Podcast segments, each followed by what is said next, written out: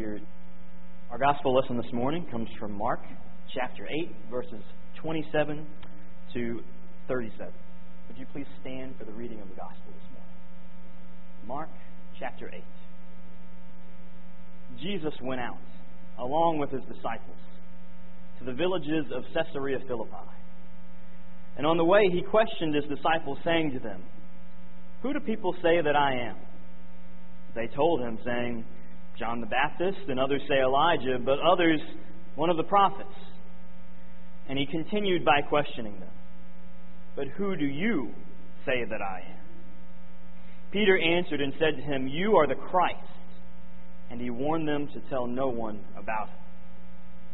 And he began to teach to them, to them that the Son of Man must suffer many things and be rejected by the elders and the chief priests and the scribes and be killed, and after three days rise again.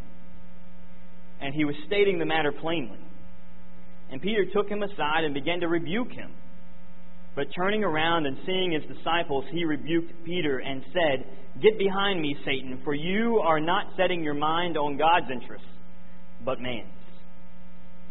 And he summoned the crowd with his disciples and said to them, If anyone wishes to come after me, he must deny himself and take up his cross and follow me. For whoever wishes to save his life will lose it. But whoever loses his life for my sake and the gospel's will save it. For what does it profit a man to gain the whole world and forfeit his soul? For, for what will a man give in exchange for his soul? For whoever is ashamed of me and my words in this adulterous and sinful generation, the Son of Man will also be ashamed of him when he comes in the glory of his Father with the holy angels. This is the gospel of our Lord. You may be seated. We live in a world and in a culture full of words. There are words everywhere that we turn spoken words, written words. We encounter them everywhere that we go. In fact, I heard somewhere once that the average person uses, speaks, between 7,000 and 20,000 words a day. In addition to all the speaking that we do ourselves in our, our business exchanges, our personal conversations, and so on and so forth, we are inundated with words from all kinds of sources. Our days are just filled with words, and often words that seek to grab our attention. Words of politicians, words of advertisements of news anchors, even words of preachers. Words that seek our allegiance, that want to be heard. Words in newspapers and magazines, on the internet, television, the radio, everywhere we go, we are constantly surrounded by words. Even here on Sunday morning, a lot of what we do is word centered. A lot of what we do involves a lot of words. We, we pray with our words. We sing the words of songs. We read the words of Scripture. And then, of course, I'm probably the worst culprit of all because then I get up here and use words for about 20 to 25 minutes and probably use up my allotment of 7,000 to 20,000 words for the day, all in my sermon. Everywhere we go, we are just surrounded by words, even here in our worship service. So, in a world like that, in a world like ours, where words are constantly around us, where we have such an endless onslaught of words in every moment of our day, it's begin to think it, it, it's easy to begin to think that our words are of very little consequence. I mean, after all, they're not rare, and usually we associate importance and value with things that are rare. With so many words floating about on every part of our existence and every part of our day, it's easy to think that our words don't have a lot of meaning that they don't have a lot of value, that they don't have a lot of power, that they're relatively meaningless. It's easy to think that it's not really a big deal if we're kind of reckless with our words. I mean, after all, who's really listening? With all these words that are spilling about at every moment, what possible difference could our words make in a world like this? Surely I can say whatever I want, and it won't really matter. So, as we come to our text in James this morning, James chapter 3, and James says things like, Anyone who is able to control the tongue is a perfect person. That may be a little hard to believe. It may be difficult to imagine that how we use our tongue, how we use our words, is really that important. James even goes on to say that the tongue is like the rudder of a large ship. That even though it is one of the smallest parts of the ship, it is able to control everywhere that that ship goes, even though it is pushed along by strong winds. James says that's what the tongue is like for us. That even though it's a small part of the body, it boasts great things. That it has a tremendous power, and he even suggests that it has power to lead us where it wants to go, rather than us controlling it and controlling the words that come out of our mouths. James even compares the tongue to these raging wildfires the kind that are going on around the city of Los Angeles all this past week. James says, Consider how a small spark sets on fire even a great forest. Can James be serious here? Can our tongues, our words, really have that kind of power? Can our words really be as destructive as a great forest fire? Surely James must be exaggerating. Surely words can't possibly be that powerful, that important. They can't possibly have that much consequence. I mean, after all, we all know the saying, right? Sticks and stones may break my bones, but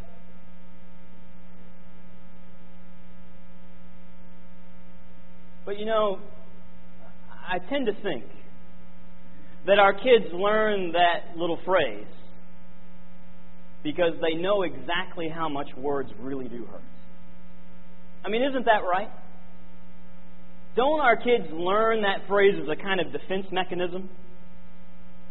I mean, they know how much words hurt, how much they can hurt, how deeply they can cut. And so they go around reciting this macho little phrase, trying to be tough, because they know that they've been hurt by words in the past. That someone in the past has said something to them, to them that deeply hurt them, that was deeply painful. And so now this phrase is a kind of way of saying, you know, I know how powerful words really can be. But I'm not going to let them hurt me. I'm going to be tough. And you know, it's, it's not just kids either.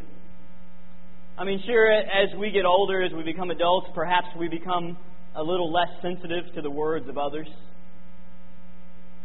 But I think we know that those words still hold tremendous power. I mean, I think that we've all been in situations where something that somebody said to us, whether it was a parent or a teacher or some other family member or a friend, those words had the power to lift us up.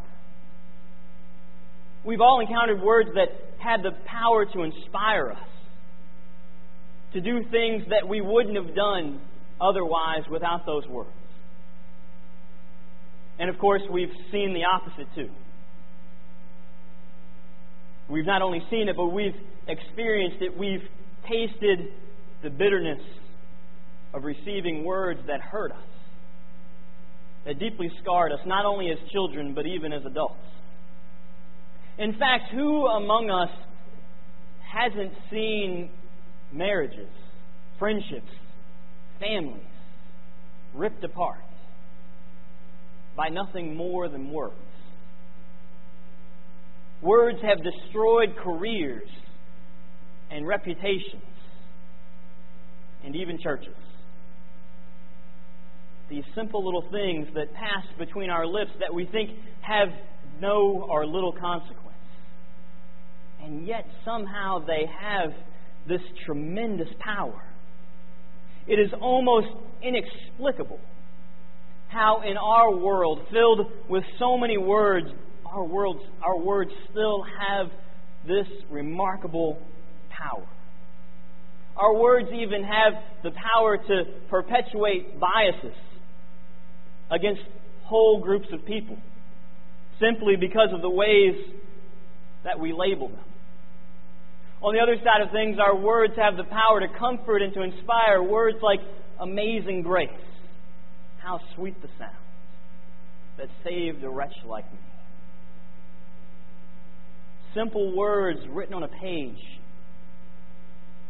have the power to form and shape the destiny of an entire nation. Words like, we, the people of the United States of America, in order to form a more perfect union. Somehow, inexplicably it seems, words have this, this tremendous power for good or for ill to give life and to destroy. But it seems that too often, as Christians, we have forgotten how powerful our words can be. We have forgotten how great a consequence they can have in our world. We tend to think that just because our world is inundated by these words that they don't really mean anything. Too often our language doesn't look any different from the culture around us. Now, yes, of course, we do a pretty good job of our language not being quite as foul because we concentrate on avoiding a few specific words that our culture finds offensive. Our language may be a little bit different in that way. But as Christians, the use of our words runs so much deeper than that. It's so much deeper than just avoiding a few certain words. It comes down to the way that we speak to one another. It comes down to whether or not we build each other up or tear each other down with the words that come out of our mouths. The way that we use language as Christians has not only to do with the way that we talk to each other and, and whether or not we talk behind each other's backs or, or say things about people, it also has to do with the way that we talk about God when it comes to the way that we talk about God in, in our prayers, in our doctrines, just in our common everyday speech about who God is, the way that we tell others about God, the way that we engage our culture in our conversations about God. The words that we choose are important. They reflect what it is that we really believe. In fact, I heard a story just this week uh, about a preacher. And you know, preachers are not exempt from this.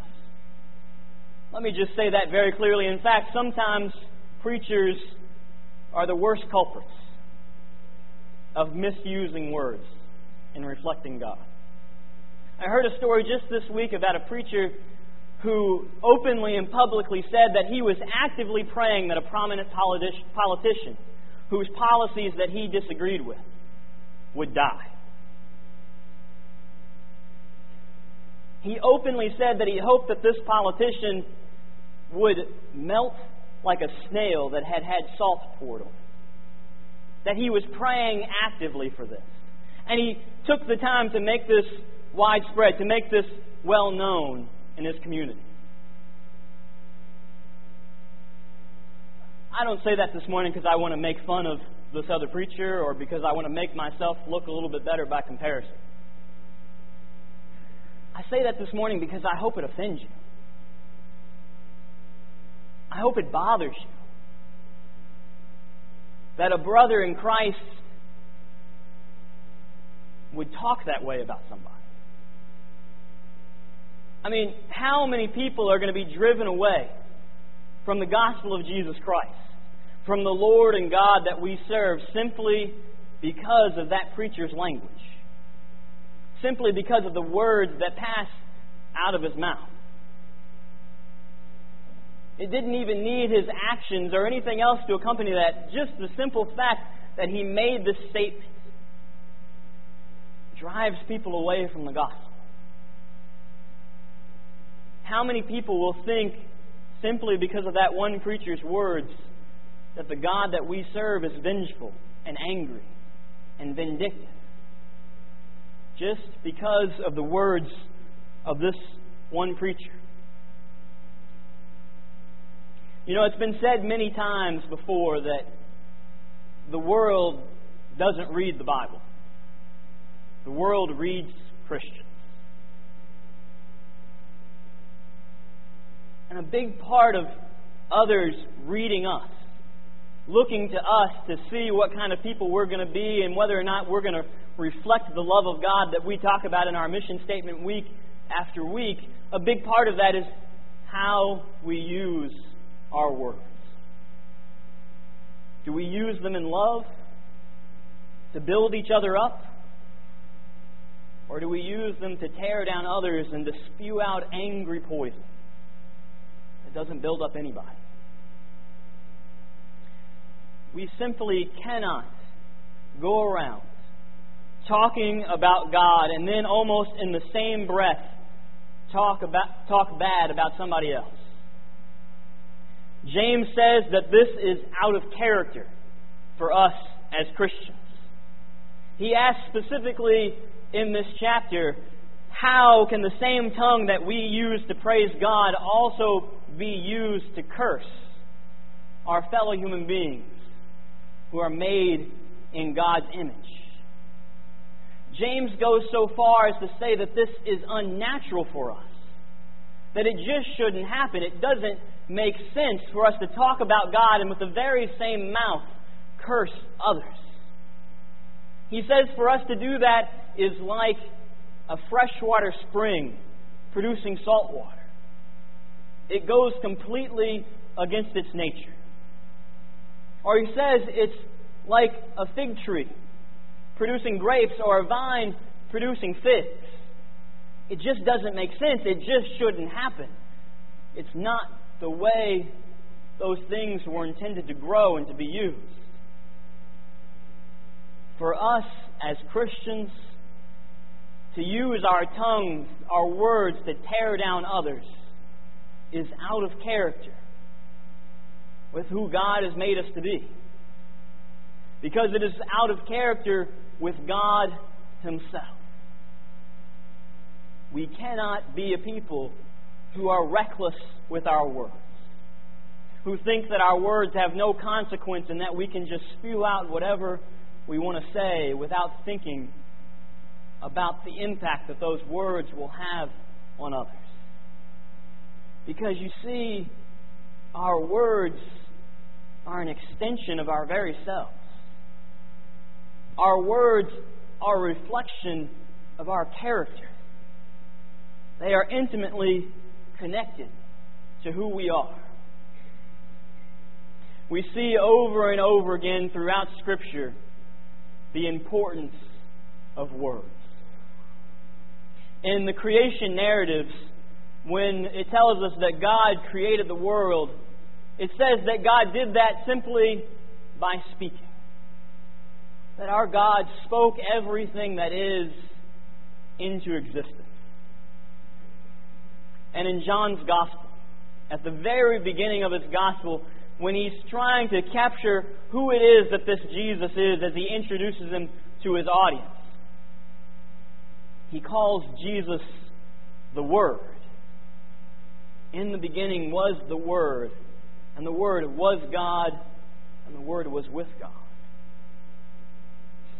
And in the book of Revelation, when Jesus shows up as a conquering hero on a white horse, ready to do battle, it says there that his name is the Word of God. But even more than that, Jesus shows up on this white horse as a warrior. And it tells us in the text that he has a sword. But the interesting thing is that Jesus doesn't wield the sword in his hand. It says the sword comes out of his mouth.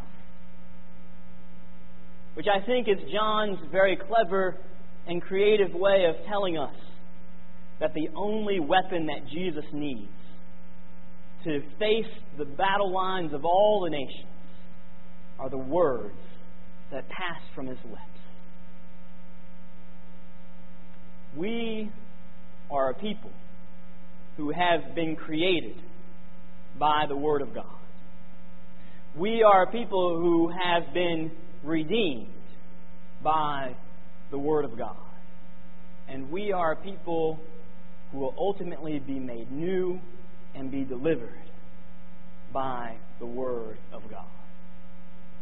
Certainly, as such a people who depend for our creation, our redemption, and our ultimate victory on the Word of God, certainly we will not be a people who are reckless with the words that we use. Search me,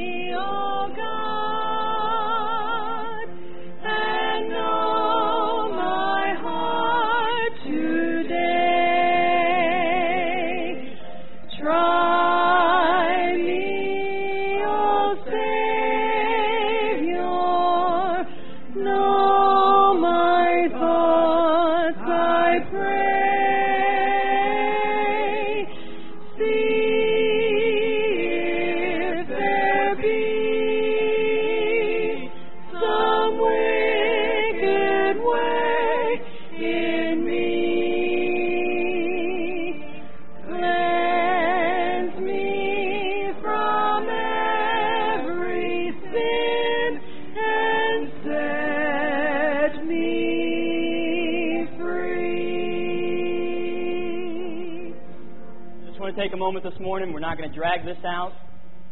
But I just know that this is a problem that it's just so easy to discount. It's just so easy to, to say that that's not a problem for me, the, the way that I use my words. I just want to give you the chance this morning that if you want to come forward and seek God at these altars, you can do that, and we'll gather around and pray with you. Again, we're not going to drag it out. If you want to come forward, come forward and pray.